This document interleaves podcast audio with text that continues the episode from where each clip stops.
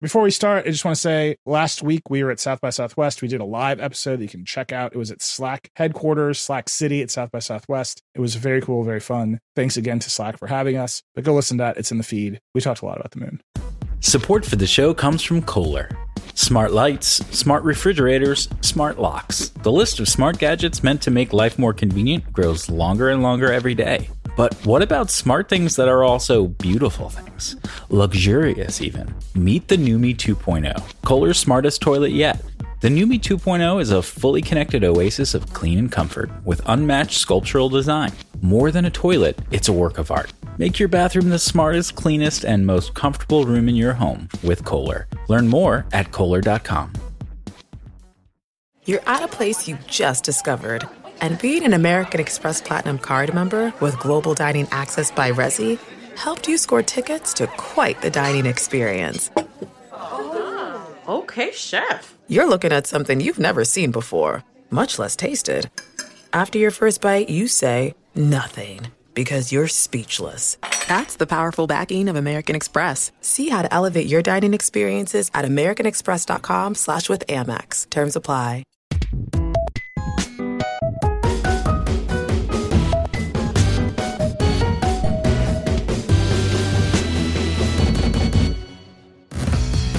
Hello and welcome to the Vergecast, the flagship podcast of the moon. All of its implications. What if we pivoted this entire show to just like moon crystals and like lunar wisdom? What I'm getting from the internet at this point in time is that might be more lucrative than journalism. First of all, I suspect moon podcasts might be an even more competitive space than than business or tech podcasts. yeah. It's like, all right, guys, we we can take it to Jason Calacanis and David Sacks, but the moon people, that directory is too too loaded. Hi, I'm your friend Nilay. This is a Vergecast. It's actually a podcast about technology. It's just the technology implicates the moon in a very serious way. Alex Cranz is here. I'm the dark side of the moon. There we go. That was a lazy joke. Sorry. It was not great, although best-selling album in every format throughout history. Very confusing fact. Good album. Yeah, Dave Pierce is here. Hi, I'm your friend who, over the last five days, has been totally radicalized into believing the moon doesn't even exist. There you So go. this is- See, I knew. is where we I knew Let's this was going to happen. yes, it's not real. Verge AI moon reporter James Vincent is here. I am on the moon right now as we speak. Can I tell you my my favorite silliest culture war moment is when like a bunch of new right wing nut jobs looked at the reissue of Pink Floyd's Dark Side of the Moon, which very famously has a rainbow going through a prism, and they're like, "This band is woke."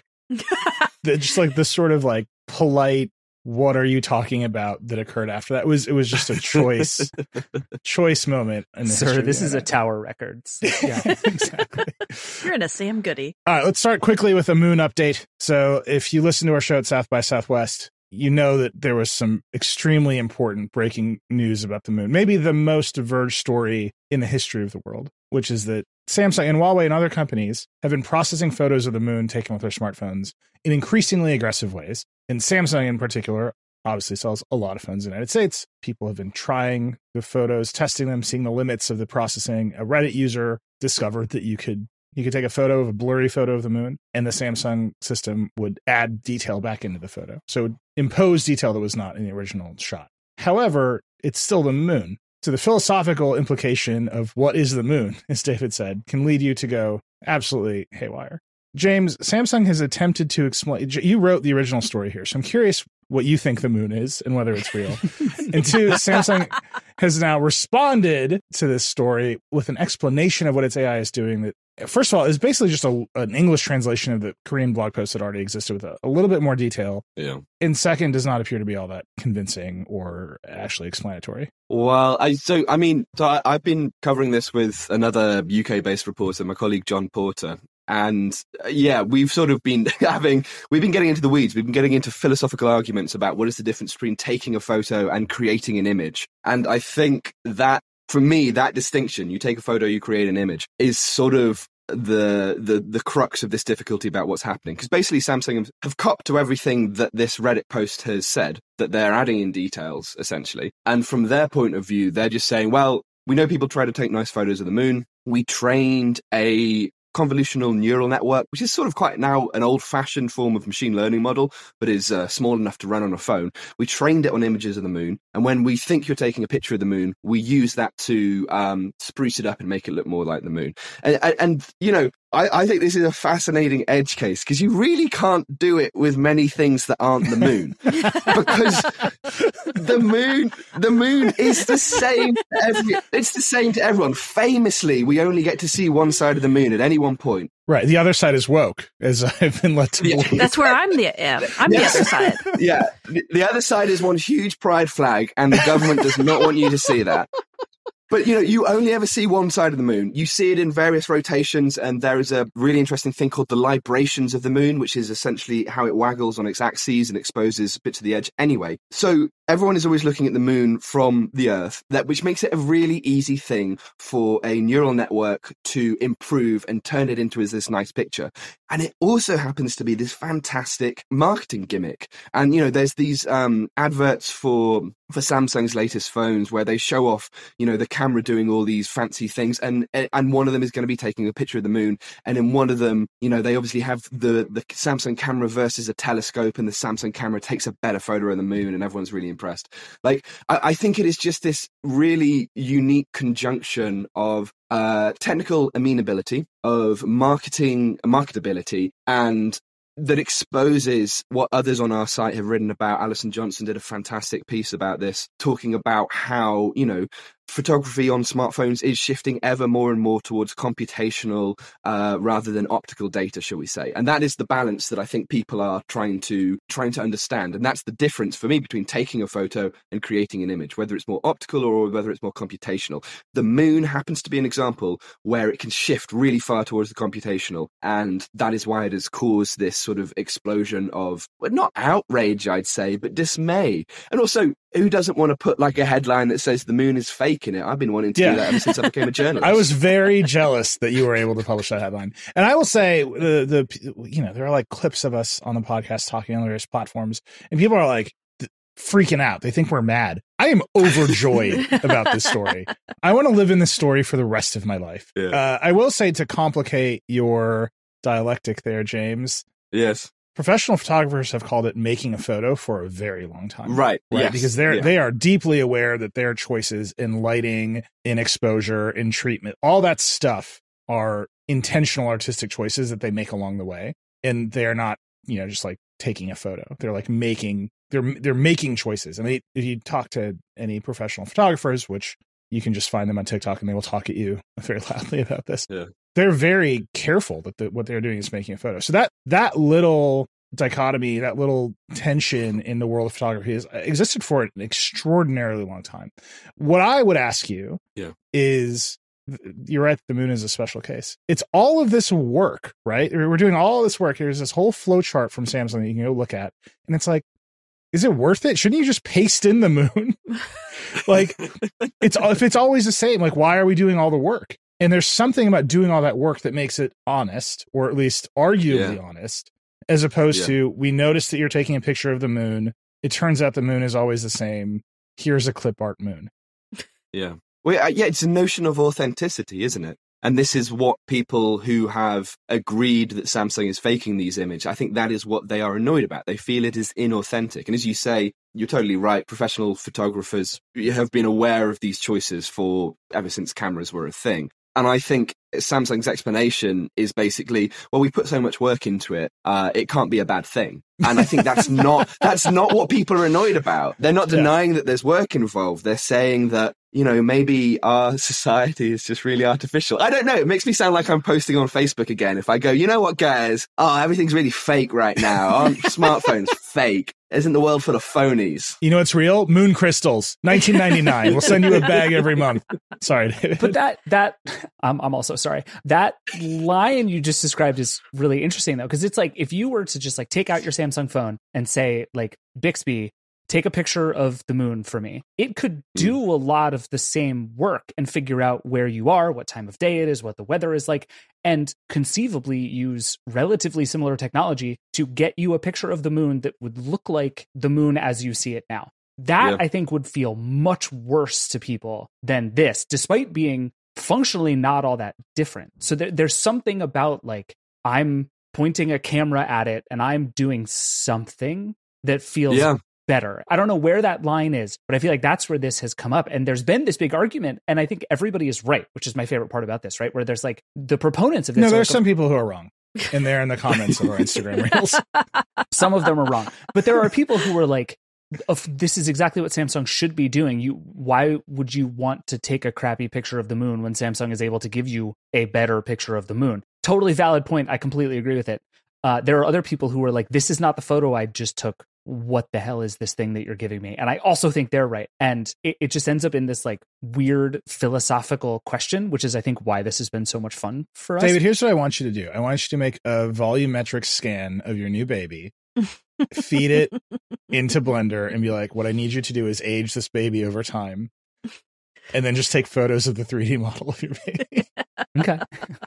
But I mean, like we're that close. Like that's kind of what we're talking about. Right? Well, no, the moon's a No. little the moon's a little more static than David's baby, presumably. No, at some point we're just we're watching Will Smith, the AI generated young Will Smith instead of Will Smith. Like we're right Yeah. there. I thought I, I Emma. mean, well, I that was gonna movie sucked, by the way. It did. I just want to be very It sucked really, really badly. But Emma Roth did this really great piece this week about astrophotographers and like their reaction to the moon photo. And they were like, yeah, we do that all the time. Like in mm. astrophotography, they're like, yeah, we, we, we take like crummy pictures and then we go into Photoshop and we edit the hell out of them. And then you're like, oh, wow, the stars are there.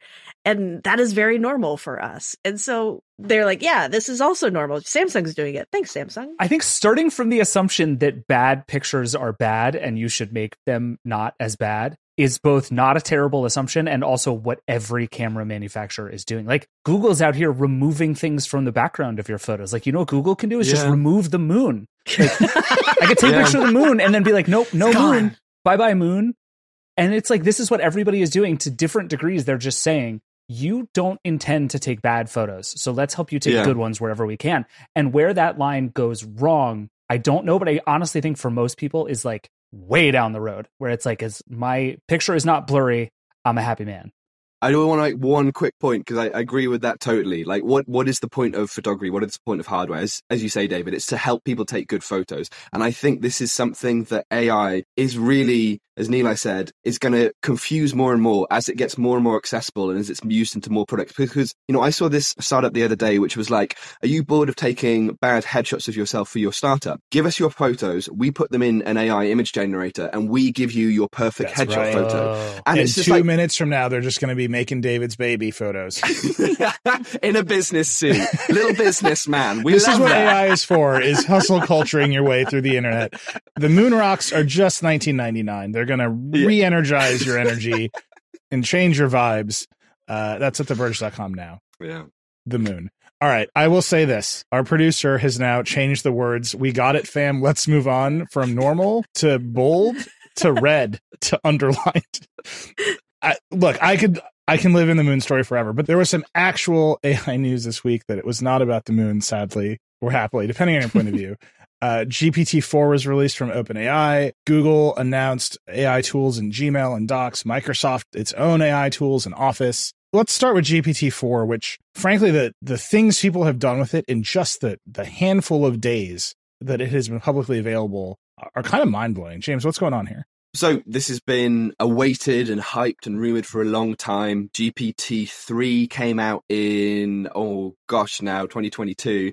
Uh, 3.5 has been powering Chat GPT. So people have been waiting for this, and there's been a lot of pressure on OpenAI about what they're going to do with this. They have been how's the rollout been? They've given it to a lot of people already. I feel they've already got it in a lot of products. I think this is the point at which you know the, uh, the you look back at the first GPT paper, which was in 2018. Obviously, it's a research paper. GPT-4 is straight out of the gate. It's a product. It is something that is being used by Stripe. It's being used by Morgan Stanley. It's being used by Duolingo. It's being used by all these companies already. Um, so I think the excitement with GPT-4 is um, that it is a fully fledged product. There are all these interesting novelties. Um, you know, you load up Twitter and you cannot escape some thread of someone saying, "Here's why GPT-4 is going to be the most revolutionary thing since the steam engine, since fire, since whatever." And a lot of those are, are truly very impressive. But we've seen in the past with technologies like this that consistency, that truthfulness continue to be big problems for these language models. And obviously, we also have the Microsoft news, which we'll get to later, that they're putting GPT-4, they're using it throughout their Office suite in order to help with the sort of drudgery of um, Office tasks. So yeah, it's a huge story. It's been everywhere, but people are still really trying to assess how much of a revolution this is. The big thing that it does that earlier iterations didn't do is it can understand, it can process images as well as text.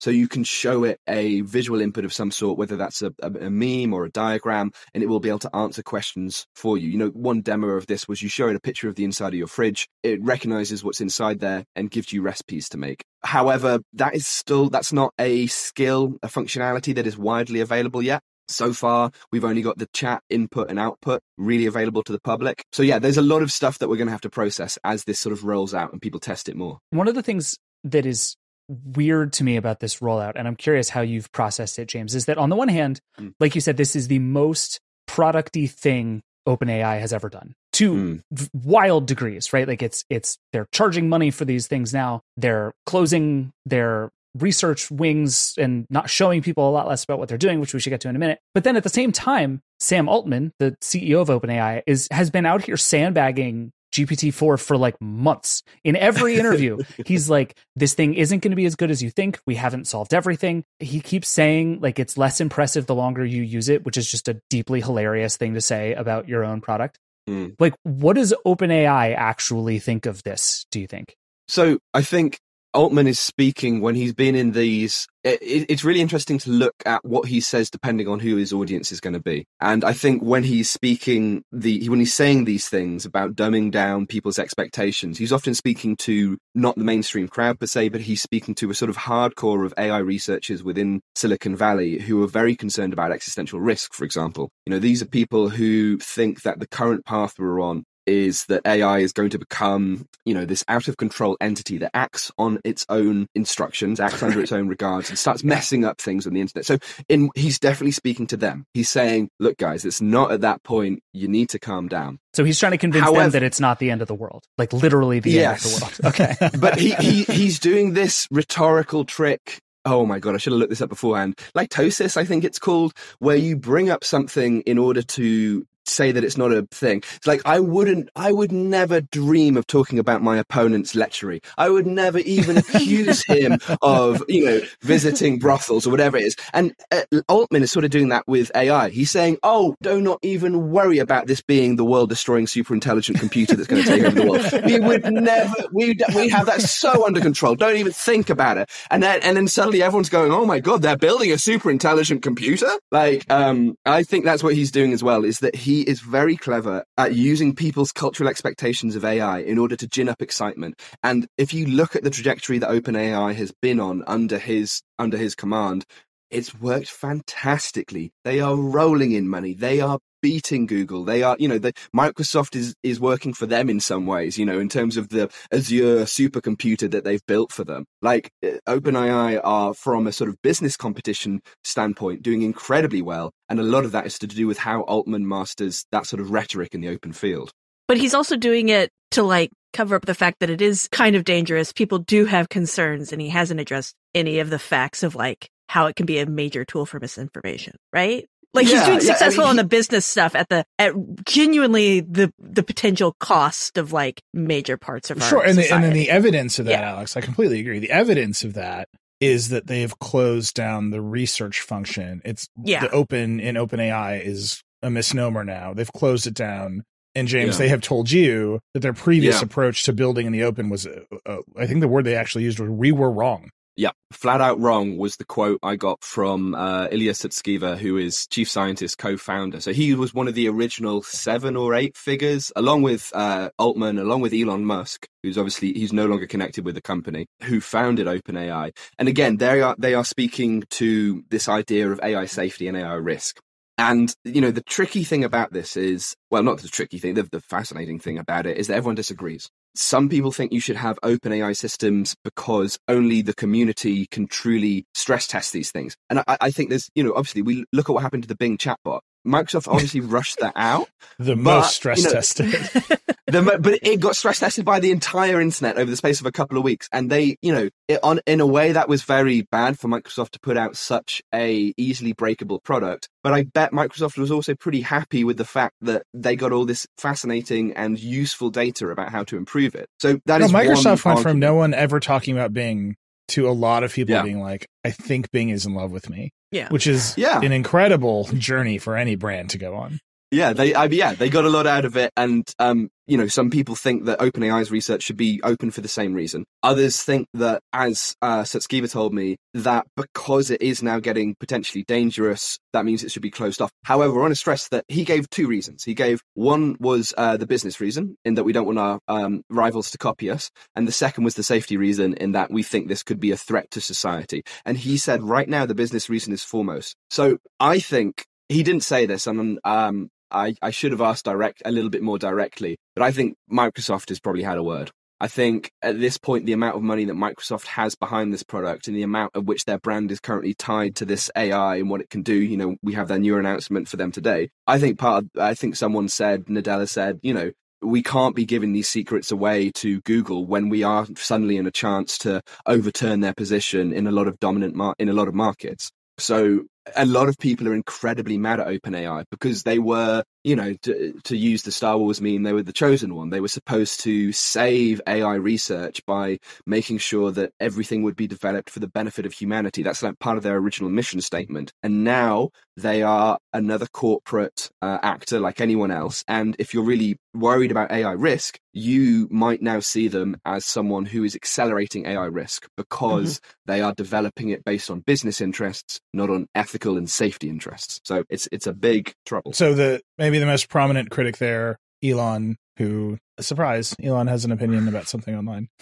Yeah. But Elon, initial investor in OpenAI, and I think his tweet was very curious how my hundred million dollar investment into an OpenAI project has turned into a thirty billion dollar for profit company.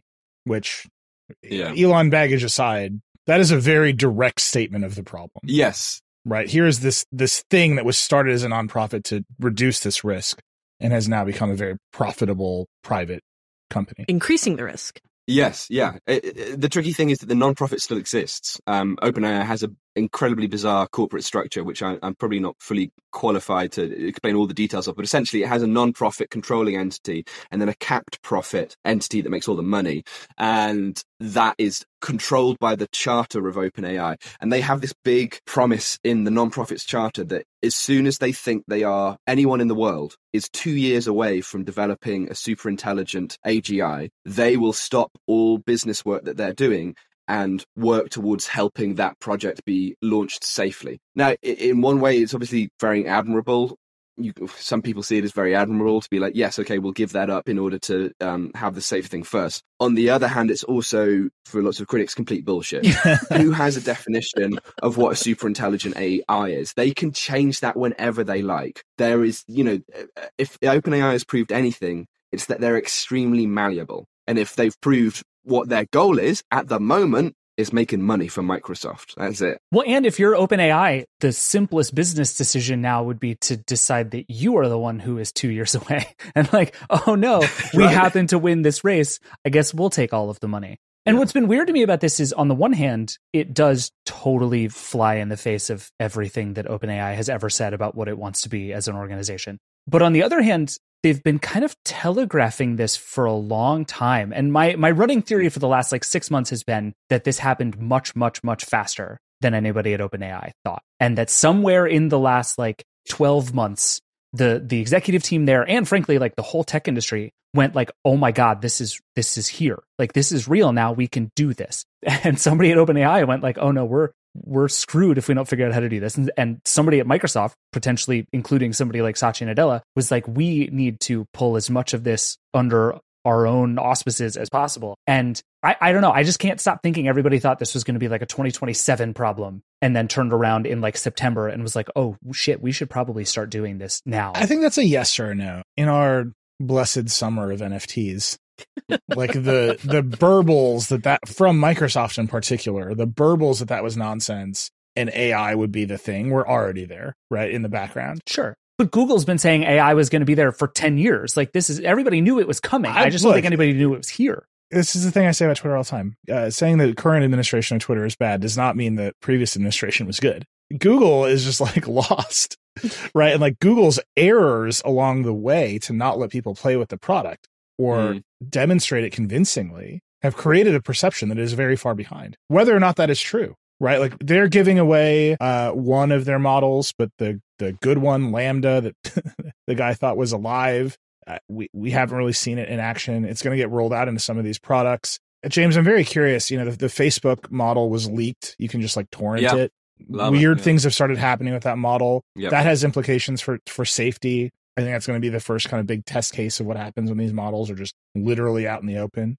And in the meantime, I I don't want to lose sight of this.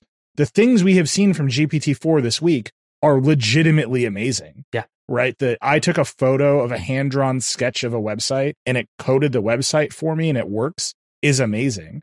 The I saw one person feed into it, code me a game where the right side is Pong and I control the paddle and the left side is the game of life. Yep. You know, where the bits and bobs like the pixels like breed and kill each other. It worked. It just worked. I can't do that. That is a capability Mm. I didn't have, and now I can just will it into existence by telling a robot to make it for me. I've seen people Mm. fully code Swift UI iOS apps. Did you guys see the one where the guy built an app that would recommend five movies to him every day? Yeah. Yeah.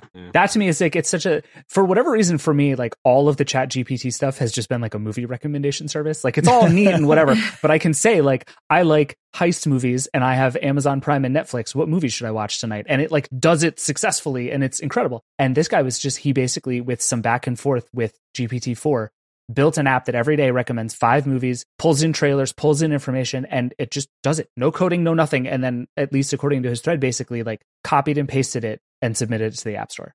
It's nuts. Mm. Right. So there's there's something underlying that that is important, which is he knew how to make an iOS app.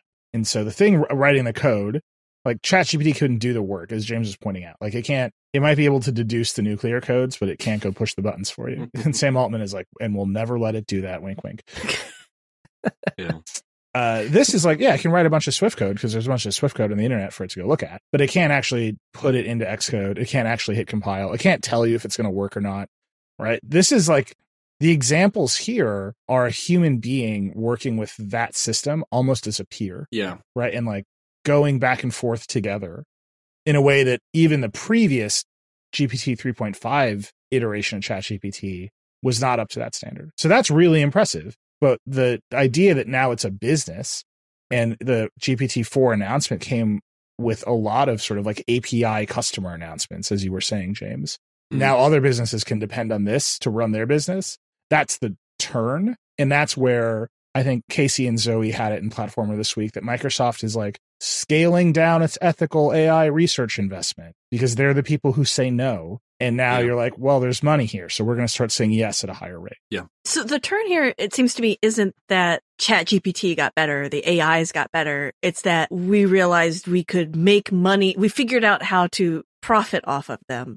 And we found that the profit was better than the potential moral ramifications of releasing this thing that has, like, is a major misinformation tool. What, Jay, wait, James, do you, do you think that's accurate to say? Is Do that accurate? Yeah, James, I mean, call me what bullshit if it's bullshit, but that's like my read. I think that is 100% part of the dynamic. And I think that is why this lack of information that OpenAI released for GPT-4 in particular has stung people because they were founded as a non-profit where they were supposed to be above Yeah. these uh, corporate motivations. And obviously they proved that they're not. Their, their, their reason for getting into bed with Microsoft was that they needed a huge amount of computing power in order to create these systems. And Microsoft or some other corporate partner was necessary to provide that. And I, I speak to a lot of people in the AI policy world, and this is like one of the big things they're really worried about is that only corporations can build these systems, and corporations have very different incentives, have, have incentives that are not necessarily aligned with the rest of society. And that is not a controversial statement. You look at any, I don't know, the history of any chemical manufacturer, DuPont or whoever it is, or you know, any any any industrial supplier, they will always make decisions where or consistently make decisions where people's safety is just not first and foremost. So, Alex, I think you're completely right that this this is part of what is happening now. The interesting or the the thing that makes this so knotty is that you have people who believe not that this is say a minor hazard to society misinformation or propaganda or spam but it is an existential threat to society that it's going to turn everything into paper clips and it's going to turn us all into grey goo. It's very difficult to pull apart those two strands of thinking and and to know what is motivating whom because a lot of people in silicon valley who are building this stuff you know, you look at surveys and they're like, yeah, I fully believe this is a huge threat to humanity. And then you kind of go, well, why are you building it then, man? and they say, because I think I can help it be less of a threat. And that's, that's mm. very real as well. So pulling apart what is a corporate motivation and what is an existential, a philosophical motivation, very, very difficult. Yeah. I think that the thing that gets me right now is we're so on the verge of there being a, a robot internet where mm. robots are making SEO spam for other robots to read and turn into affiliate links, and then a human internet where real people are just like writing fanfic for each other or whatever. Yeah. This was another GPT-4 experiment where a guy was like, he started a conversation with it and was like, I've got a budget of a hundred dollars. I want you to make me money. Tell me what to do and I will do it. And he ended up, the GPT-4 came up with this idea of starting an affiliate link uh, website for green gadgets. Beautiful. And so it, but it, but it coded the website for him. It decided what gadgets to put in there. And it is, I, I this was, this is happening as we speak now. So I don't know how far it's doing, but it, it you know, it, it started making a little trickle of money. Uh, I, I'm pretty sure. But also it started making money because people started investing in it because everyone knew that the thread was going viral on Twitter, so it was bound to get some click through. So it became this sort of like it ruined the experiment immediately. It was not a it was not a It's very good. An isolated experiment. But um but you know, yeah, that is one way. You know, and we saw this news with LinkedIn this week that they're now saying GPT-4 will write your user bio for you. Yeah, and LinkedIn already has prompts like AI written prompts, and then yeah. people answer it, and then it generates AI written articles. What I don't know how to be a workfluencer or whatever it is on LinkedIn. Yeah, there's a whole universe of robot internet to come, right? A lot of AI moons. A lot of AI moons. And it's like, if you're shopping for a desk, is it, and you know what the answer is, like you have to like slice your way through the AI chum that is designed to convince Google its people and like land it like here, just by this desk or whatever. And I think that there's like a parallel human internet that will be created out of all this. This is just my this is my theory. Will it just be Reddit? Yeah, it's like Reddit. like it's there's a there's another kind of social networking that is to come yeah.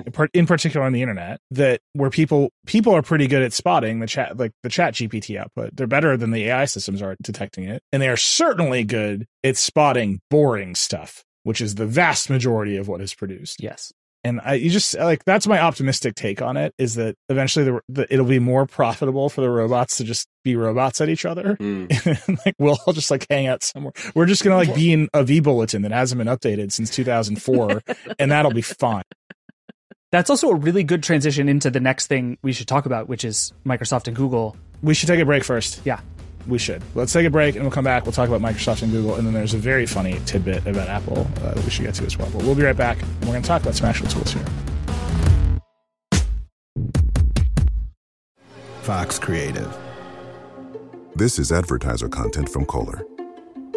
I think when we think of design, we're like, beautiful poster, gorgeous graphics.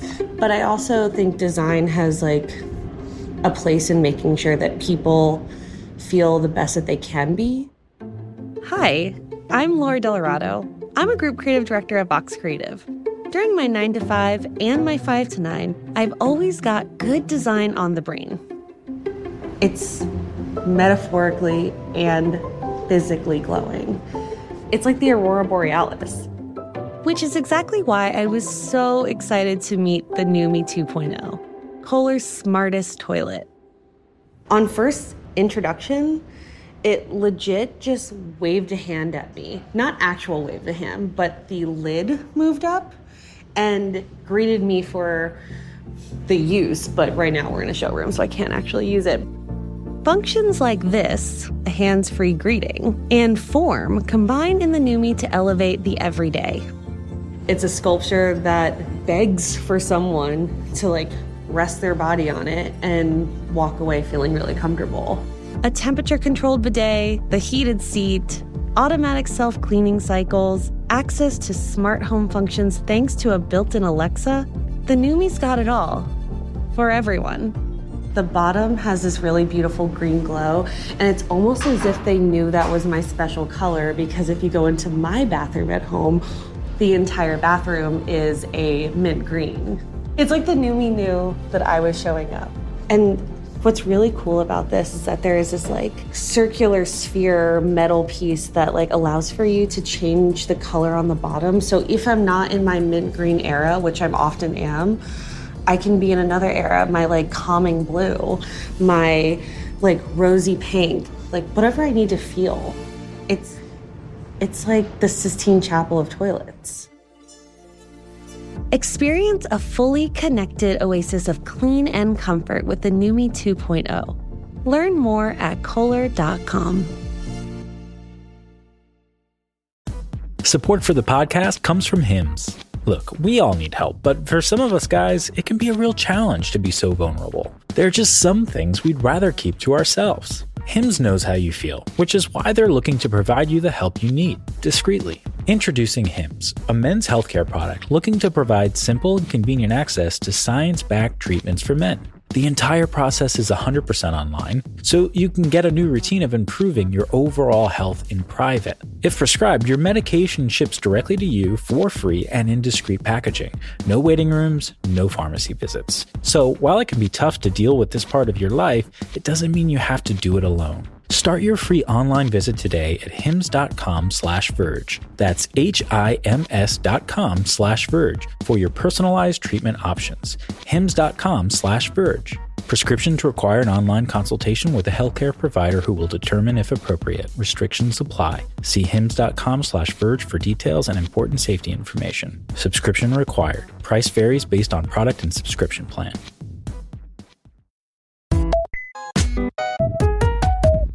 We are back. In addition to the GPT-4 news this week, Microsoft announced direct integration into Office products. Google announced the same. Let's start with Microsoft, just because that is GPT-4. By the way, the silliest mystery in tech was solved this week when Microsoft announced Bing. We kept asking them if it was GPT-4, and they kept intimating that version numbers were not the right way to think about it, and OpenAI would make a big decision about version, and then now it's just GPT-4, and they cop to it cool mystery Microsoft. but James, walk us through what's happening uh, with the Office products and GPT-4. It's well, I mean, I don't want to say it because everyone's going to say it, but it's a souped-up Clippy, right? It is yeah. a little assistant called Copilot that has a nice little logo that lives in your sidebar of whatever Office app you're using, and you can give it instructions. And I I think this is actually a pretty good, pretty good product and actually could be very useful because a lot of the stuff it's doing is tasks that, in my experience, these bots actually can do quite good at. And it's things like summarizing documents. Um, it's saying, you know, you've got you've got a, a lot of meetings here and we're going to pull out the three key points. You have a presentation and we'll turn it from a Word document into a slideshow. Now, of course, the proof is in the pudding. We don't know how good this stuff is going to be until we can start using it ourselves, and we haven't been able to do that yet. We will very soon. But I think in theory, this is the sort of limited task that these systems can be quite good at. I think one of the big mistakes that we've seen in the tech world with language models is thinking they'll be good at search. But but hallucination, making up information is such a bad problem when you point something at such a large array of um, of information that we're never going to get over that. Well, not never, but it's a tricky one. Whereas if you just go, if it's quite a short document, it can fit inside the context window of the um, language model, which is the amount of information it can sort of hold in its short term memory, as it were. Then, yeah, it, it, it's much less likely to make mistakes and it probably will do some useful drudgery for you. So I think this is actually potentially really useful. It's funny because hallucination is a problem in search, but it's not for your average corporate PowerPoint. It's like hallucinate a good idea for me. Yes. That I can tell to my boss and like Clippy will just do it. Well, but I feel like the the the thing about that, and I think the the constraint that James you're talking about is really important and is the thing that we're seeing, right? Like it seems like the first killer app, or at least the first profitable one, is going to be feed this AI some subset of our corporate data and have it make sense of it, right? Like who should I invite to this mm-hmm. meeting? What should my email say? What is this thread about? Where does this information live? Is like that is the kind of thing because it's constrained, because it's a relatively small amount of data, it's just not getting enough information from which to make a lot of really aggressive, spectacular mistakes. And they're going to be easier to catch Yeah. because it is, in theory, information that everybody already knows. It's just doing a better job of like distilling it and organizing it for you. The thing that is amazing to me about this is like, A, I think this is going to be like a truly magical thing in Excel. Which is the kind of application that can do almost anything, and you kind of know what you want it to do, but you don't know how to do it. And just being able to mm. tell a thing like, hey, the thing that's in here, can you put it in all these other places too? Is going to put like a bunch of TikTokers out of business immediately. Uh, but but the other thing is like I just can't stop thinking about this as like all of these companies telling on themselves where it's just like do you know how many people's job it is in the world to take a word document and turn it into a 10 slide PowerPoint presentation? Like a lot of people do that more or less for a living or Mm. write summaries of email threads for the person that they work for. Like so much of modern work is this stuff and I mean, you know my dream, David. My dream is to arrive at a point in my career where I no longer use software at work. and if I can just get there, I will know I have succeeded. And if Uh-huh. that requires using invisible software, just like commanding an AI to print out my emails for me and summarize them, printed summaries fine. of Slack 10 times a day for Eli. but as long as I'm not using a graphical user interface, I will have succeeded. Like I'm not using some like piece of enterprise software, and I'm just like yelling at a robot. Like it's fine. That's totally fine. Yeah. The thing that you're saying though, Microsoft has been at this forever. This is where Clippy came from. Yeah. They've always known the products are too complicated. They have not been able to build a natural user interface. I mean, this is like 90s Microsoft dreams. And you mm. can, you know, Nadella's a lifer at Microsoft. He grew up in like the cloud of Bill Gates' dreams that Clippy would like do it for you and he could compete with Steve Jobs. And now he's here and he's like, here's what you do. You tell Excel to act like an accountant and develop a business model based on these five inputs that you have. And Excel will generate an Excel spreadsheet for you. And just like GPT writing Swift code to make an iOS app, Excel is a computer. Like people have built Doom inside of Excel. It is a programming environment. So you've now built a natural user interface for one of the most powerful programming environments that has ever shipped at scale. And that's rad. And then over here, you've got people be like, I need to make a PowerPoint presentation about the Battle of 1812 for my eighth grade class. and maybe, maybe along the way, we've destroyed the American educational system. Like, who knows? But the Excel thing is really cool. So we're definitely going to do that. That's basically right. No, I think we're in this place now where like we, we've talked a lot about kind of AI writing in general. And to me, I think the the sort of generative writing thing is the thing that seems to click for most people first, where it's like, oh, I can have this write me a poem in the style of my favorite poet, or like write my eighth grade essay for me. But I think the the thing that has jumped out to me is, and especially this goes back to Microsoft too, is like, you know what's super boring is most work emails. And like Mm. we get really precious about writing because it's like what we do for a living. Most people just need to like make a marketing brief that doesn't get them fired and need to like put all the information into a document. And I feel like all so much of this stuff is so low stakes and so straightforward that uh the idea of having my AI summarize and write an email for me. Like there was one thing in Google's marketing materials where it was like it was a whole thing and you you typed into the Google AI I'm on it and it wrote this like flowery three paragraph email about like I will prepare this information for you ahead of our next meeting. Thank you all so much for your contributions to our and it's like on the one hand that makes me want to die. On the other hand that's how people talk and No, I'm telling you, man, that's the robot internet. that's you don't no, and- understand Yeah. that thing where we are now sending AI generated emails to other people's AIs to decide whether that should result in a calendar invite so humans can talk to each other is just going to silo itself away. And then my dream of never using software at work will come true. Yeah, no, I think I think that thing is a victory in more places than I have given it credit for. And then where you cap that before it becomes disastrous in other places is really complicated. But like if I never have to write an email again, like that's a gigantic win in my whole life. I can just I can just type to Microsoft like, "No, I hate your guts, never email me again." And then it can just send a nice email to someone telling them to never like Or you just don't do it. So this we should talk about Google too because Google's rolled out all this stuff too, and Yeah. they're bringing it to Gmail, which is a direct application of this. They're bringing it to Docs. Uh, Docs got a, a pretty spiffy user interface update this week. You can, by the way, see how just a little competition is amazing in these markets. Like no one had thought about what Google Docs had looked like for a decade. Microsoft was like, "There's going to be a Clippy in it," and Google was like, "Here's this redesign. Here it is. It looks cooler now. Here's all these new features for it. It's going to be better now." I digress. But they're rolling it out in Gmail. They're rolling it out in Docs. We have not seen a power of their model. And uh, James, actually, let's start with this. They Google opened up one of its models, PaLM, but has not let us anyone really see even what its other model, Bard, can do. They have a lot of models. I don't know what the difference is between them, but what do you think of them opening up this one? Well, the, opening up PaLM, so they have a couple of big ones, PaLM and LaMDA. Um, Bard is going to be built on LaMDA. PaLM is, uh, you know, another state of the art. It's 540 billion parameters, I believe. That is more of a competition with OpenAI's uh, enterprise business, which is selling their API um, for various flavors of the GPT series and making giving businesses the opportunity to build their own stuff on that. Google has basically said we want to get in on that business as well for startups to be building stuff on our language models. Here is the API, and here is also some. They release some, or they are going to release some additional software that is going to make processing that sort of information and integrating that easier. However, as with the announcements they made for for uh, Workplace, it is you know, they, they said they're going to do it. And there was this thing where they, the news went live and then someone said, well, yeah, but if you click on the blog post and where it links to the PaLM API, it links to another blog post that links back to the original blog post. And there's nothing that says how much this costs or how you sign up for it. And I, I saw people getting very annoyed that like Google had announced like a little labyrinth for you to click through, but no actual product. That's the robot internet. I'm telling you.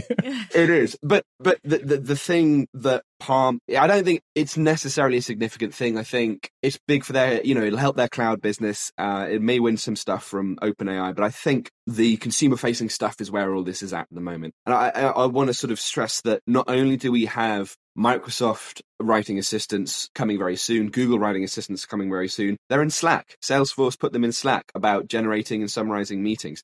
There are dozens of startups who have AI keyboards for your phone where you download them and, you know, it's a button that shows up next to the emoji selector and it will write what it thinks is a response to what you just got sent. So you don't even need to switch to a browser to get ChatGPT's input. You can do it direct from the keyboard in your phone. So I, I, you know, I don't know. I, I feel weird about this stuff because, in a way, we've been introducing this technology for a while with stuff like Gmail auto replies, smart replies. But I feel we're now at the point in 23 where there's so much of this that's going to be released simultaneously that it is going to have a real tangible difference on how we communicate one another. And it's sort of similar to what you were saying, Nilay, like about how it might start you know people might reconsider whether that email was worth sending or what it what it's going to do maybe people will pick up the phone more maybe that will be the thing instead we'll start because if if you want to guarantee that an ai didn't write what you just sent to your colleague send a voice note well, except actually, that's super easy to fake that, too. No, that,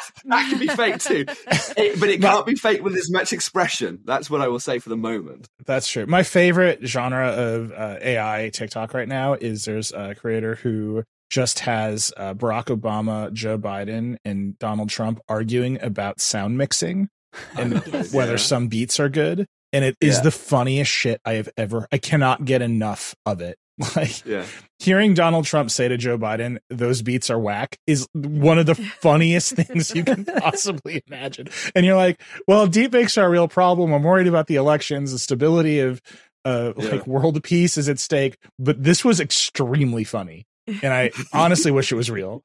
I just I, I just keep coming back to this, like the the Google stuff. I'll just read the list here. Yeah. Soon you will be able to draft, reply, summarize, prioritize your Gmail, brainstorm, proofread, write and rewrite in docs, auto generated images, audio, and video in slides, raw data to insights and analysis via auto completion, formula generation in sheets. That one seems very dangerous. These models are not good at math, like mm-hmm. generally, and I would not trust my business to the AI in sheets. I would not trust your business to sheets like generate new backgrounds and, and, notes in Meet. So it auto summarizes Meet, which many there are many startups that are doing that for Zoom already. Mm. And then this one is just very ominous. Enable workflows for getting things done in chat. And it's like there you go. That's the one where it just it just lays off ten thousand employees on Google Chat for you. like, it's so, like we need to yeah. boost our margins. Just hit the button and the and LaMDA will like it's actually going to force everybody back into the office. That's that's that's what it does. It just like calls. Here's our new workflow for getting things done. You're coming back to the office. It just drives you there itself. I just I can't I can't shake this idea that like most of this stuff doesn't need to be human. Like the the thing where you should pick up the phone and call is like maybe what we're actually going to realize is that the email your boss sends you that is like where is that thing? and then you send them the thing like actually never needed to have two humans involved in it at all. That like it turns out that a vast majority of the stuff that we do at work is not human it's I like transactional nonsense Setting that- up a Siri shortcut that asks you for a thing like three times a day.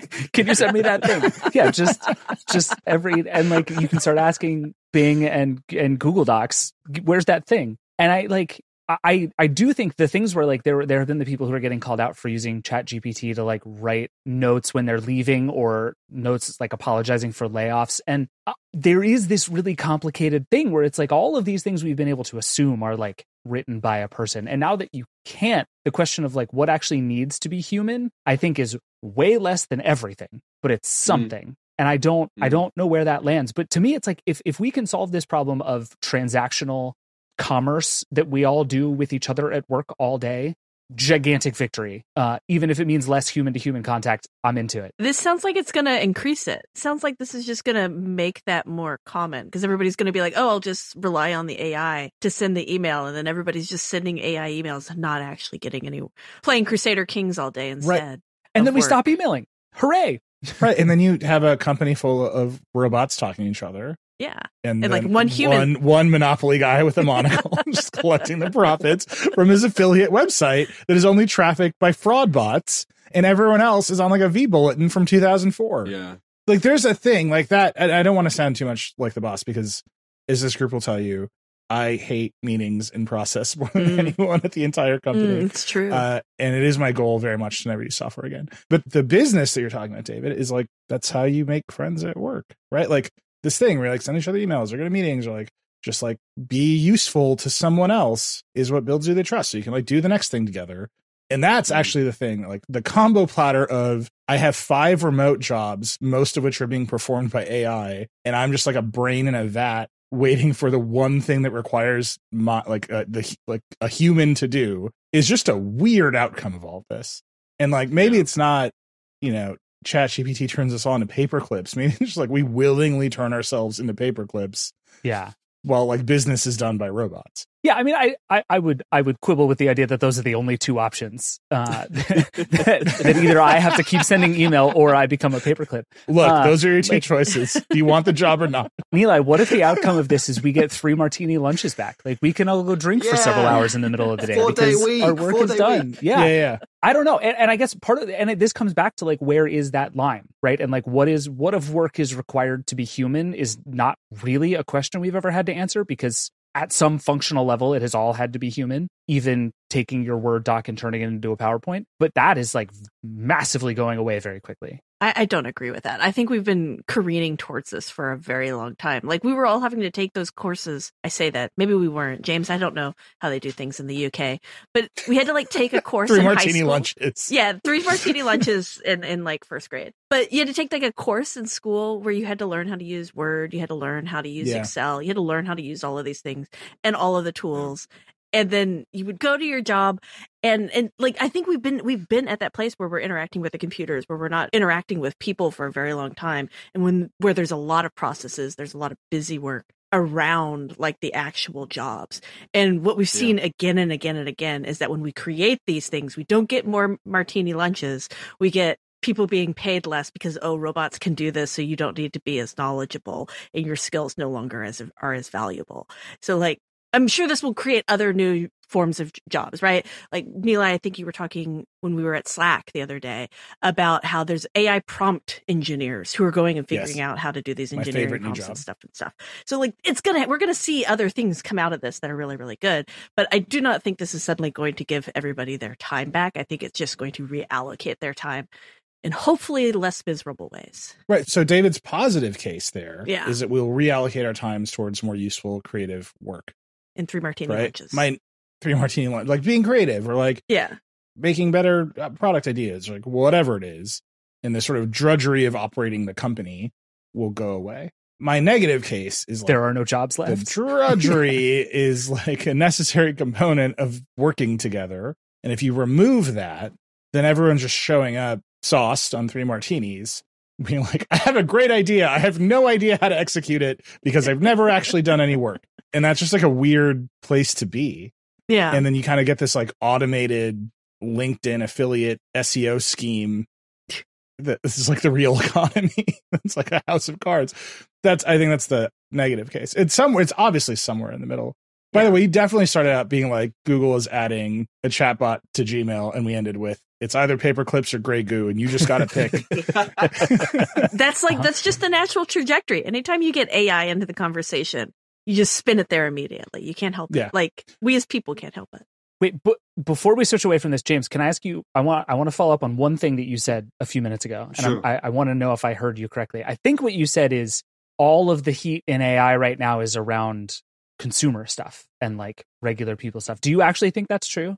Like, is that going to be the most interesting space? Yeah, because I, I think the research the research side we have just not caught up with this at all. Like that there is so much research at the moment that we haven't yet productized that a lot of attention is going into that. If you go on um, the subreddits for like our machine learning, what you will see right now is a lot of people who work on natural language processing. This is the field that underlies language models in universities going, well, our job is useless now. Literally, no, I mean, I, I need to write a story about this because there are a lot of people in academia despairing because what they do um, has now been outclassed by GPT-4. And they're now going, why would we ever bother to continue this research? Because this huge corporate commercial lab has done it better than us. So I, I think we're just catching up with this stuff. I, there is obviously, there is super, there is more interesting stuff coming down the pike. Audio generation is one, video generation is another. That's really going to mess stuff up Yep. or it's really gonna really gonna cause a lot of weird stuff. But I think we kind of have enough to be going on with in, in order to sort of integrate all this new technology into society. And I want to say I I sort of out of everyone here, I am nearer to Alex's stance on this in terms of what the effects of this productivity software will be on our lives. Because I think has there ever been a year in my life when I got less email than the previous year? No. Uh, uh, you know, I I think I think people just create this work for themselves when it's not very necessary, um, and that is unfortunately how a lot of the, you know the corporate life is structured. So I, I, I sort of agree that it, people will use this to be careless about messages they send to people rather than be careful. But it's a balance. We'll work it out. Well, you just got to find something harder. You know, like my, my work Gmail is a wasteland. You know, but there are Mm. people get through to me on channels that are not nearly as automated, and I think that's just like fascinating.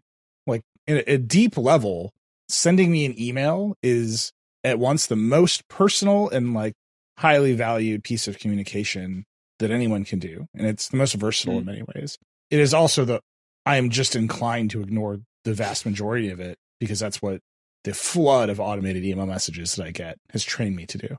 Yes. And like the tricks that people play, I don't know if this happens to to other people. It certainly happens to us as journalists. The tricks people play to get our attention in email, like the robots have picked up on them. And like I just get calendar invites Yeah. or like emails that are like, I'm following up, like you haven't responded to my mm-hmm. last email. And it works like a lot of the time. where I'm like, did I, are they mad? No, they're just ah. lying. The robot's just lying to me. That's the one I forget. Anytime somebody says I've been fo- I'm following up, you didn't respond to my last one. I'm like, that's a lie. I never looked at your first one. I don't care about any of your emails. Delete. I don't care about anyone. How can I care about you? Find a better way to communicate with me. Goodbye. I, I want to end on this note. Uh, so we talked about Microsoft Workplace Software. We talked about uh, Google Workplace Software. Where OpenAI is going with the chat stuff. This is obviously, for better or worse, paperclips or goo. This is the future of most interfaces to software, right? We can see the sort of natural language component has just it's taken off in like everyone's imaginations. The companies are racing towards it. The the people, consumers like know about it. We're seeing people use it in ways that are unexpected. Joe Biden has strong thoughts about audio mixing. Apple is like woefully behind. And so the Times this week had a piece about Siri, Alexa, and Google Assistant, how they're all about a decade old. They were supposed to do this. In 2016, we ran an entire piece about chatbots and the future of the internet. Like we lived through this cycle before the technology was ready or that this technology really existed in this form. And the way they architected this technology did not allow it to become this. And really, it's the part where it can respond to any query, being creative. But here's the line that jumped out at me from this piece, which is good and worth reading because it's just a good recap of what went wrong. At Apple's headquarters last month, the company held its annual AI Summit, an internal event for employees to learn about its, about its large language model and other AI tools, said two people who briefed on the program. Many engineers, including members of the Siri team, have been testing language generating concepts every week. So we're all at, oh man, Google's so far behind because they haven't just let anyone talk to Bard or whatever. And Apple's just still testing it, and like Siri's still a, a joke. Like it's like not very useful at all. James, do you think this is a, a, just a matter of replacing the Siri backend with some LLM and Apple sprinting ahead, or is do you have to do something more more drastic to compete? Well, I, I mean, I, I, think I disagree a little bit with the premise of your of your question because you you're, you're saying that we're now secured that this is the future of interface, that it is going to be conversational. I don't think we've yet worked that out for sure. I think this year is going to be the year of testing and it's going to be the year of norms changing. And we're going to work out where we're going to have to find out because we're not using it yet. It looks very good. It might work. It also might still be kind of awkward and clumsy to use. And it might be the fact that these natural language interfaces are only used in very specific things. And actually, people still want to click around. They still want to tap menus. They still want to get that precision of control and that speed of control. Um, so I, I sort of disagree that this is necessarily the future of computer interfaces. Whether Apple can catch up yeah, I, I, think they can. I mean, like I, you know, the the work that they've they've done some really interesting small bits of work around this, like um, creating a a, a, um, a custom version of Stable Diffusion, an AI image generator to work directly on Apple Silicon. We've like we can't yet get Apple, we can't get yet sorry get langu- AI language models working on a phone locally, right? They're still too big. They need to be compressed a little bit more in size. When that is available, that's I think when Apple can make that switch because right now it all needs to be sent off to the cloud. And if Apple is going to stick with everything it has in terms of marketing about privacy, keeping it local, under your control, they're going to want to do this stuff locally. So I, I think they they will be able to catch up when this becomes a possibility. But actually, iOS is their biggest platform. It's their most important one. That's where they need to get this stuff working. And I don't think it's it's not technically possible just yet to get it working locally. So I, I don't think they've yet lost a lot of ground necessarily. They, they, they will be able to catch up. I think. Yeah, I, I would argue one of the biggest mistakes that uh, you know Alexa, Siri, and Google Assistant have in common was betting everything on voice as a primary mm-hmm. thing. One because voice is really hard. Speech to text is really hard. Text to speech is really hard. Natural language processing is really hard. So like just starting with a chatbot is actually like a necessarily easier computational problem to solve. But then also all these companies said voice is going to be everything. You're going to live your life with microphones and speakers. And like that turned out not to be at all even remotely true for all the reasons you're talking about, James. Like people like to click, people like to look. Yeah. And when it's like, okay, I have a, I'm going to yell at my screen, but then it's going to show me something on it. Like that doesn't actually make any sense. So what, what chatbots did is just like take a UI affordance that people understand and use all the time and give it back to them. And I think like Satya Nadella is quoted in this Times piece, or he said something, and they quote him in this Times piece. He says something to the effect of "voice assistants are dumb as rocks," which yeah. is like a really easy thing to say when your company made Cortana. Like, congratulations. uh, mm-hmm. But I, I don't, I don't agree with that assessment. It's just that we, all these companies did them wrong. Yeah. Uh, but I don't think that fundamentally the science underneath them has gotten drastically better over time, and I think yeah. is much more of an interface problem for a lot of these companies than a tech problem at this point. Let me just call out that in the height of the Siri versus Google Assistant wars, our dear friend Paul Miller, who used to be a co-host on the show, complained vociferously that he couldn't just type to these assistants, and no one listened to him. So yeah, they should have. Shout out to Paul. yeah, uh, he called Paul. that one.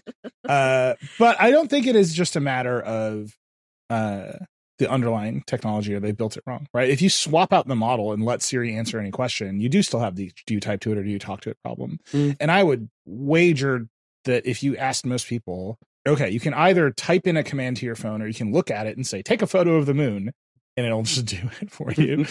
most people are like, I just want to, I just want to tell it things, right? I've got this Star Trek communicator around me all the time. I just want to tell it to do stuff. And that's what Siri was supposed to do. That was the promise of it. And now you potentially have to swap out its entire architecture and build a model that runs locally because you're Apple and all this stuff. But you can see how you can glue those concepts together. Mm. And you might end up actually being like for the first time in quite a while, being able to rethink what the interface of a phone is. I'll bring up uh, another Vergecast favorite, uh, Bixby the dog, uh, Samsung's assistant, uh, where the promise was you would be able to change the settings on the phone. Yeah. Right. You would be able to say, uh, hey, like, I don't want to get text messages between eight and midnight tonight. Just do it. And Bixby would like adjust the do not disturb settings on the phone. That did not work. Uh, I think we made Bixby more famous than Samsung ever managed to. I'll take credit for that. It's dog wearing shoes. Um, but if it could, that is actually a good idea, right? And like it's these models that would actually enable something like that to happen in some way. And I, that's the convergence. And I think it's very funny that the, Apple's privacy stance in many ways prevents it from happening right now, right? They've got to increase the processing power of the phone to and make that happen locally. Mm. And I want to say that that is a, a use case that GPT-4 specifically enables because it can um, process image alongside text input. It's it's perfectly positioned to to have that sort of control over the over the operating system.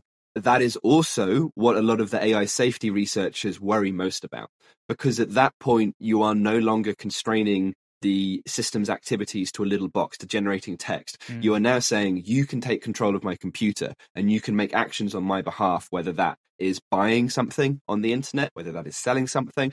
Um, and I think that is where these safety problems really come back into it again because you're like okay how do i limit how do i how do i balance making this thing respond to my commands in a way that doesn't have the same problems as past voice interfaces which is when you tell it to do something and it doesn't know how how do you balance giving it that control with le- not letting it become out of control as well? So yeah, that's another problem, but that is something that is technically feasible on the near horizon and is going to change very soon.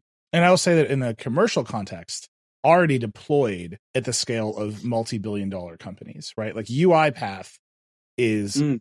A robotic process automation company that basically just builds computer vision systems, AI systems that use like Windows 3.1 machines to do hospital billing on their behalf because it's easier to have our AI control your Windows 3.1 system than it is to replace your Windows 3.1 system.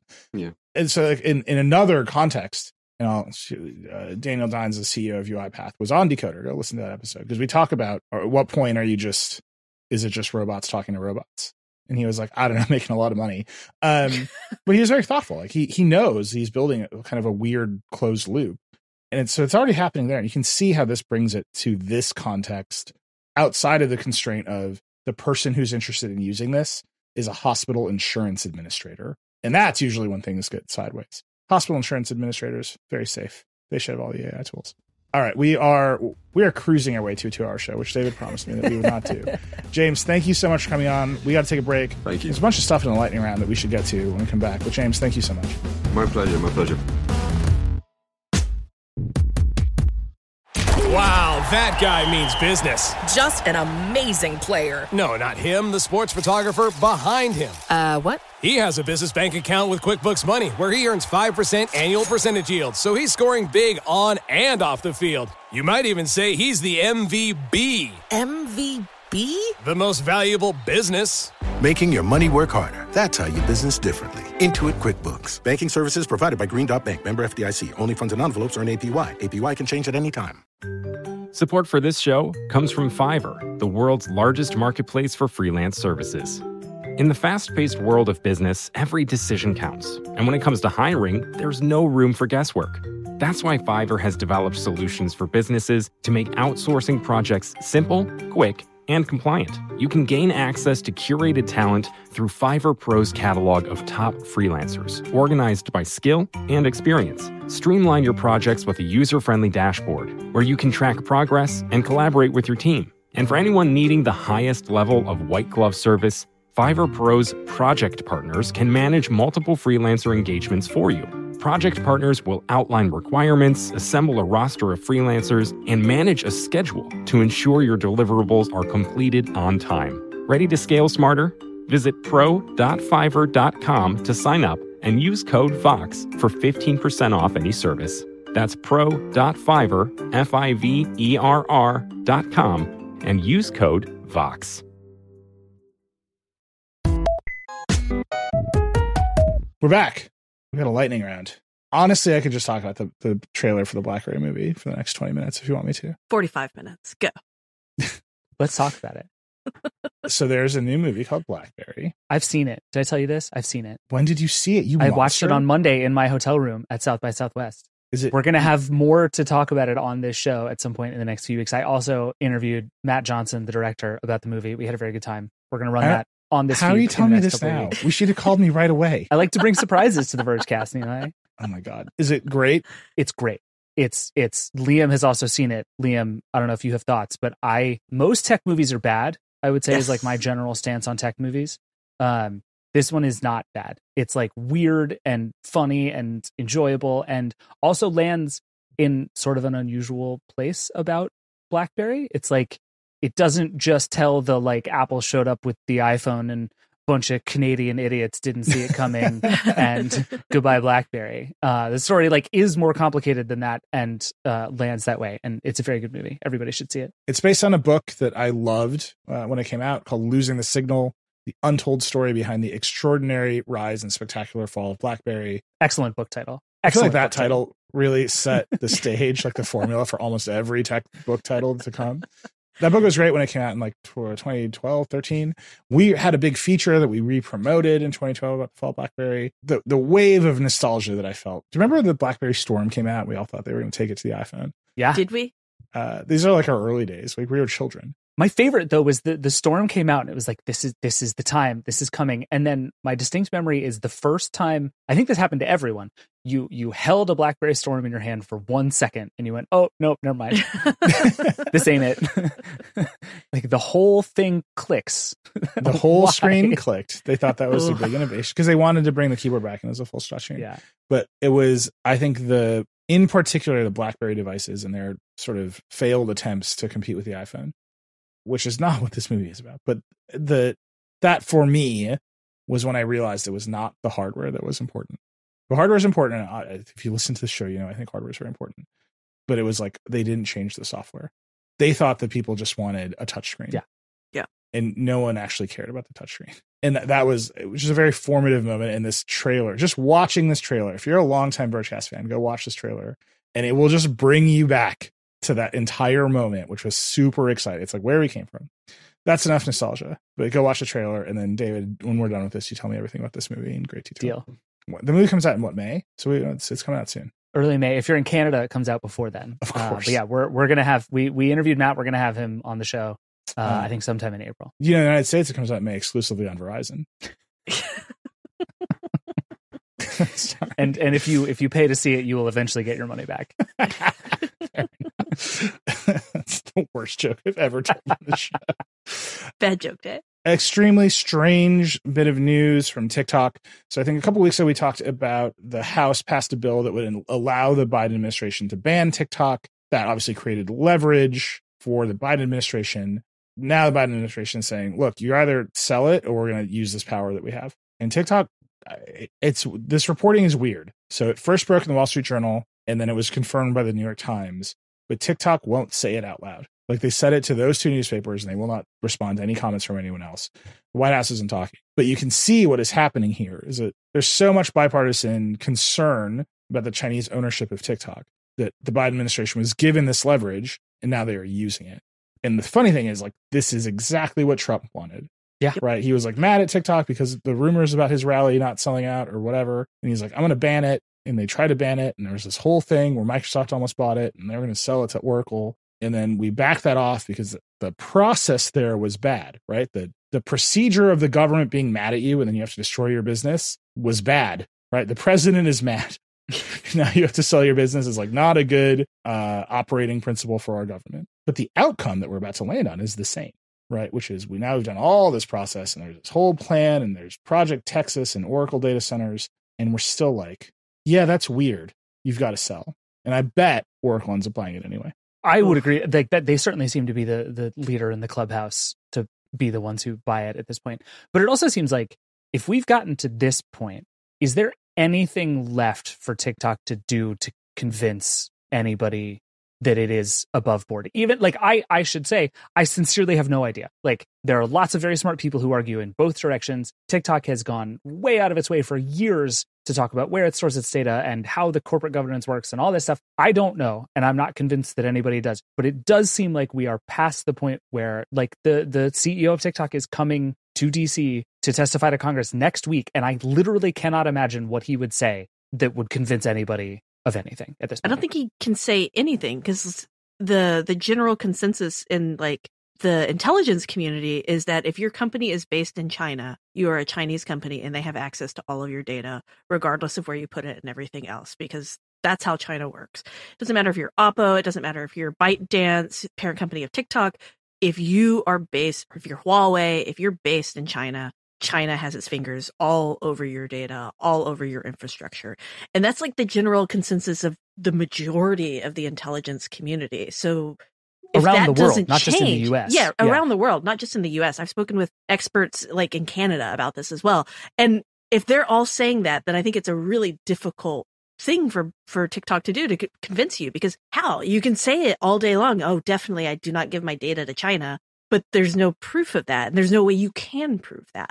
It's just a big broken trust issue, and it's it's larger. It's part of that larger problem of nobody trusts China right So now. one notable exception to that assessment, which is uh, 100% accurate, Yeah. is Apple. is Apple. Apple does a lot of business in China. Mhm. They have right. They've turned over the iCloud servers in China to a state-controlled entity. Yes. They obviously manufacture the phones there, and they seem to have just it never comes up. like it just they're not based in China though. So they they they have part of their company is in China and that part of the company is very tightly bound with China, but the American company is not based like it's an American Yeah, company. it's the same with I like agree. AMD and stuff. Like there's a lot of companies that do significant business in China and we tend to give them a pass because oh you're based in the US. And, like it's a little bit of xenophobia that drives all of this in addition to to the intelligence like conversation. It's definitely xenophobia is part of this, right? But yeah, I just don't see how anybody can kind of get out of that. If you're a Chinese based company, you're always going to Yeah. be fighting this battle. Well, and it is true, Nilay, that if you if you play the argument that is being used against TikTok all the way out, why shouldn't we be looking at the companies who manufacture things at Foxconn? Like, remember that big Bloomberg story about the tiny chips that were being embedded in things that turned out to probably not be true? Like, God only knows. Who knows? That story, one of the one of the truly weirdest moments in tech reporting. Bloomberg drops this big Business Week cover story, and every company that never likes to talk about anything comes back, comes out, and is like, "Nope, not that." But like, if you're going to scrutinize these things based on the idea that if you have any connection to the Chinese government, there is probably a way for the Chinese government to influence your business and your company and your users. Like you're kind of Yeah. right that there is no end to that. That eventually consumes the entire tech industry. Well, I think Yeah. I mean that's one of the reasons we're seeing a lot of tech companies say we're moving out of China. We're move we're we're fo- we're looking to India to manufacture iPhones and stuff. Everybody wants Looking to show, being the operative word. Looking, right? They're gonna be looking Everybody's 20 really years. interested in the idea. yeah they're they're just hoping this all blows over like i think that's part of it but at the same time there is a f- there is definitely like a functional difference between apple doing business in china and ByteDance being based in china because oh, I don't disagree. I'm just saying that functional difference is kind of not well defined. well And one if can they- be kidnapped by the government and held until they pay taxes tim cook i think I would mean, have Apple, a more Apple owns how many seats permanently on however many flights to China every day. Like, Well, or That's like- true, the yeah. Chinese government can can destroy Apple's business tomorrow. Or Tesla. Tesla's a good example of this too. And Right. right, everybody has talked about like the way that Elon Musk is running Twitter could change the way that Tesla operates in China. It's like all this stuff just is tangled. And Yeah. it, it like I, I don't know how you pick which one to be mad about at some point. So we'll see. I, I just this was supposed to be lightning round, and we're like deep into international relations. sorry but we'll see. And I think this ban again, it will just it will set off a conversation on where that line is. Mhm. And right now, it feels like we know, right? Some things are owned by Chinese companies, and some things are owned by American companies. But if you're like, this threat is so big that we will shut down a thing on the scale of TikTok because there's political will on both sides. And also, what politician does not want to go home in an election year and tell parents we shut down TikTok? So I think there's there's quite a lot to come here, but we'll see how this hearing goes next week. Uh, Makena is going to be there. I think that we're sending Becca with her to make a video about the, about the hearing. Stay tuned. Can we talk about better TikTok news really fast before we get off of TikTok? Yeah. TikTok launched my favorite thing to exist on a social media platform in a very long time, which it's calling refresh. And the idea is basically you can go into your TikTok settings and you can say all the things that you have learned about me that are, govern what I see on my For You page. Never mind. Let's just start from scratch and build this up again. And I want this on every single algorithmic feed that exists. Like my YouTube has been absolutely overrun by people telling me what gadgets to put on my desk because of like one story I wrote and one admittedly like months long obsession that I had. And my TikTok for you page is only like I'm not kidding, only videos of Matty Healy, the lead singer of the 1975, Oh, singing "Oh Caroline" on Saturday Night Live. Oh, Like, boy. like two out of three videos are different angles of that same thing, and I just want a thing that is like, I get it. This was great. We had a good run. Let's start over. And like, thank you TikTok for saying, letting me, letting I me wanted- pull myself out of this hell that I have brought myself into. But don't you want to be able to save your old algorithm? That's the one thing that this feature needs. That's a good right? Just save whoever I was two years ago, and I'm going to start over and be a new Oh, person. that's fun. That's like on Spotify. I I start a new playlist on the first day of every month, and then every song I come across that I just like, kind of sort of like, I just dump in there. oh, that's cool. And so I can go back to like my, you know, July 2017 playlist and it just like instantly transport me back. That would be so fun to do on these services. It's like, who was I yeah. when this was my algorithm? That was just new girl clips and office bloopers.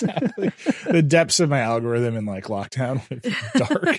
Just, uh, no good. How Uh, to make sourdough starter was Exactly. a long run that I had. Yeah. it was just a real anyway that's all that's my only request for for tiktok let me save the algorithm we talked a bunch about net neutrality last week the fcc gigi sohn makena has a story this week biden's just like running out of time to add a fifth commissioner to the fcc so they can bring back net neutrality there's actually a lot of action on that front right with these state bills that would block like in texas a state bill that would block any abortion information on the internet in texas crazy stuff it would be good to have a federal net neutrality law at this time. Biden's just fully running out of time because of his disaster with Gigi Sohn. We've got more on that story to come. And then on sort of the same note, uh, Ryan Reynolds owns Mint Mobile, which is a T-Mobile and MVNO. So they just resell T-Mobile's network, but for cheaper prices and funnier advertising. T-Mobile's just going to buy it. The number is for up to 1.35 billion, depending on some escalator clauses. On the one hand, you could argue this doesn't reduce competition because it's all just T-Mobile and you're all just running on T-Mobile in the end.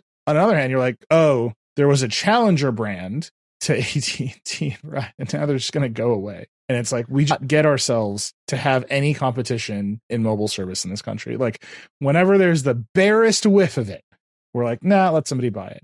Uh, Liam, I need you to turn on your camera and unmute your microphone. Liam is a longtime Mint Mobile customer. I need I need to know your feelings, Liam. It's time.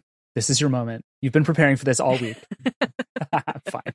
I'm not camera ready. Uh, I've been a Mint Mobile customer for eight years. Uh, as someone who used to be in the freelance world, it's an especially attractive service because uh, you can pay by the year, and that's one of the few companies I can think of that let you do that. I've also been like shocked at how good the service is on Mint. Uh, it's better than it should be. Sure, when I go visit my folks in Atlanta, Georgia, it's sometimes flaky, but for the most part, I like to say you get like 90% of the coverage for like 20% of the cost of going to one of the three big ones. Uh, so kind of furious at Ryan Reynolds. At like most people, I mean, like most people in this country, I think he's an just a, just a lovable guy. How could you not like Ryan Reynolds? But now, It's his um, fault, if Ryan. Reynolds were involved in a car crash, I wouldn't be that upset about it.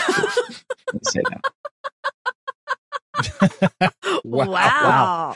Ice All right. Harsh words for Deadpool. You know what? Ryan Reynolds would appreciate that joke. I've got to be honest would. with He would. I think he'd be fine with it. He's going to make a commercial about that joke. we are supposed to have four national wireless carriers in this country. One of them is so irrelevant that its systems have been crashed for weeks. Yeah, is Dish still down? I should and check. We are the only site that covers it. That's how mm-hmm. irrelevant this company is. Like the it's like negative competition, and then even the, even the little MVNO competitor that managed to make a name for itself is not getting swallowed up. We're just horrible at this.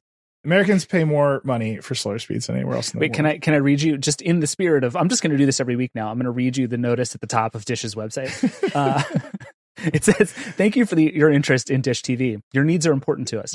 We appreciate your patience at this time while our teams are working hard to update our full website and get services back up to help you." no one gives a shit. Can you imagine if AT and T was down for this long? Right, like there've been hearings. Oh man, like more like a, no one cares. This is supposed to be the fourth competitor to AT and T, T-Mobile, and Verizon in this country. Uh, and now they're anyway. Whatever. We I'm gonna just set up my own renegade network, like and pump up the volume. And The FCC is gonna have to drive around in vans trying to find me. Nineteen dollars a month. You also get a bag of moon crystals. Okay, so the other thing I want to talk about, just while we're doing lightning round stuff here, is uh, Emmett Shear, the CEO of Twitch, just suddenly He's and done. summarily resigned from Twitch. Uh, just like dropped the mic in, in a blog post and left.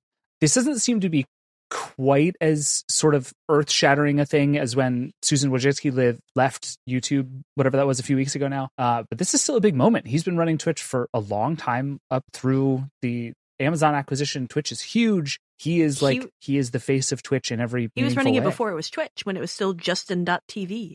Yeah, that's So right. He, he's been doing Yeah, this yes, for and He's ages. like what was it, sixteen years? I think he said. Yeah, and they sold it to Amazon for less than a billion dollars in 2014, which is just amazing to think about in the context of all Yeah. the deals now. And so it's not like a buyout situation, Yeah. right? Like usually those are three, four, five year deals. This is he's been at it. Um, I'm cu- very curious. I mean, he he basically he wrote the thing where he's like, the company's my kid, and now it's time for the kid to go to college, which people say a lot. I mean, you always- look at this and like Chat GPT could have written this, right? Like it's not that far off. we'll get more color. There's a new CEO at Twitch, Dan Clancy. Obviously, this thing's still owned by Amazon. I don't think there's going to be any meaningful disruption there, but another sign of the time, right? That's Susan Wojcicki leaving YouTube, uh, Emmett leaving Twitch. That generation of tech leaders is is moving on. Uh, okay, real lightning round stuff. the real lightning round. Now, now, now the fake lightning round, which was not swift at all, is over. The real one. Now onto the real lightning round. Alex Heath interviewed the co-president of Spotify, Gustav Soderstrom, on Decoder. He said Spotify Hi-Fi is still coming at some point. And then Chris Welch did a little bit of extra reporting. The thing has been ready. Spotify employees have had Hi-Fi for a long time. It's Apple and Amazon blew up the entire cost structure of lossless and Hi-Fi music by giving away for free. So Spotify can't figure out how to charge for it. So it's ready. The business model is not ready. Amazing. That's you just described Spotify. Yeah, basically. Uh, Wemo, the Belkin smart home brand, they announced a bunch of Matter stuff last year at CES. This year, waiting for more. They're done. Uh, we have a little scoop. They're done. Alex, this is yeah, your yeah. Tell us what's going Um, a freelancer hit me up and said, "Hey, I think Wemo just accidentally announced to me that they're done with with Matter for the time being." And so they said they they confirmed they are taking a step back. They are not planning to update anything that's already out there to support Matter. They're not planning to release anything on Matter. They just kind of want to wait and see. And the general consensus from folks we spoke with, like all around, um, is it probably is something that's a lot of people in the industry are worried about, which is becoming a commodity and not having anything special, having to being Belkin and having to compete with like these tiny, tiny companies making light switch, smart light switches.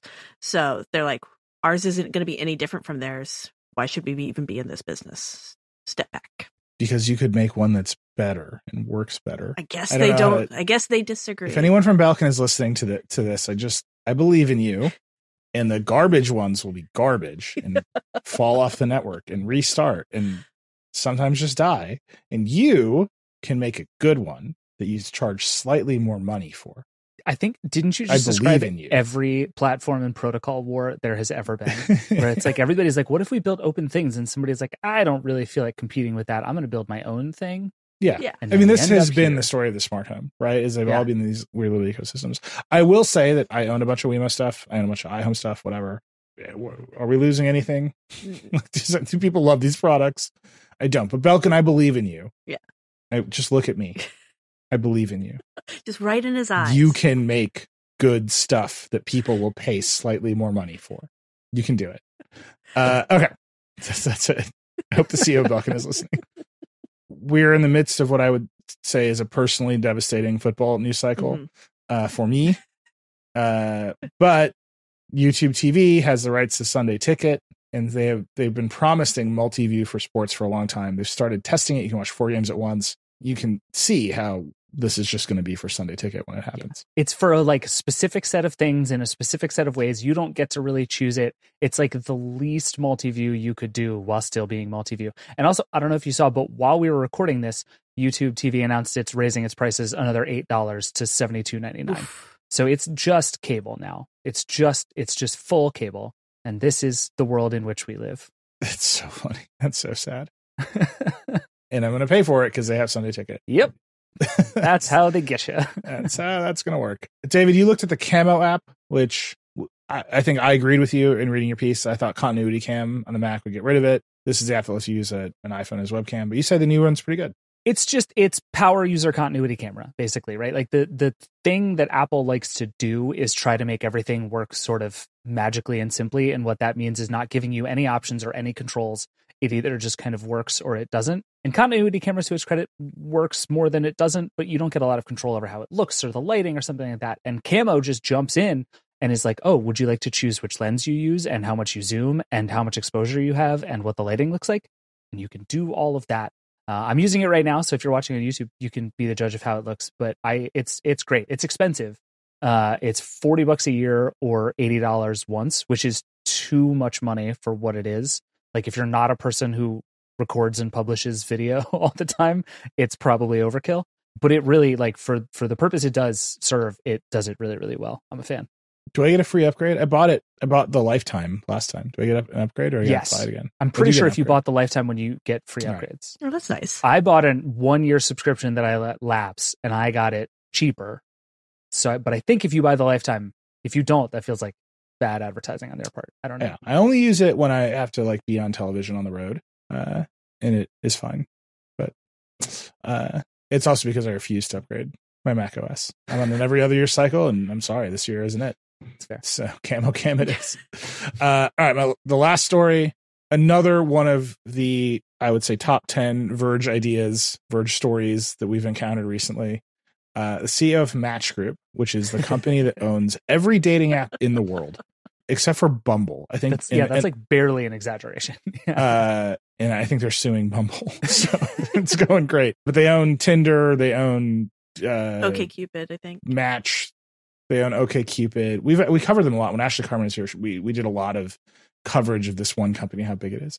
Um, but they've got a new CEO, Bernard Kim, and he was at a summit, and he's an ex gaming CEO, and he was talking about why it's worth money spending. He, he was talking about why it's worth it to spend money on Tinder. And he was like, Well, people spend a lot of money on games. And here's the quote He says, No one plays these games forever.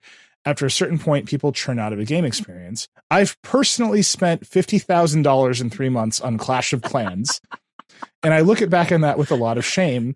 I'm like, what did I really get out of that experience? Nothing other than like a really amazing wall, which is not cool. And then he's like, but I paid for Tinder and now I have a wife. which in a generation of CEOs that Wow. might be mobile gaming whales is an incredible thing to think about. Wow. And that's like you would think when somebody says something like fifty thousand dollars in three months on Clash of Clans is like a super exaggeration.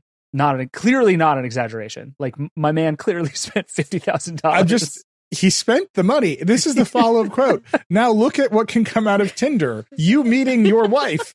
That's an immeasurable reward, something that will last a lifetime. Something that will lead to unbelievable happiness, maybe sometimes despair, but at least you're feeling something. Wow. Like, this is the most evil shit I've ever heard in my entire This is at a conference. but it's wrapped up in this dude being a Clash of Clans whale. He's Apple Services line. 30% of that Clash of Clans money went to Apple Services revenue.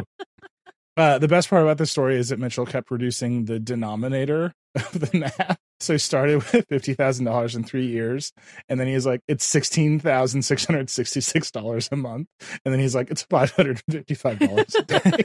but you know what? His happiness worth five hundred and fifty to five dollars a day. Eli. Look, what can happen? You can get a wife. But you don't spend it on the game. You spend it on the wife.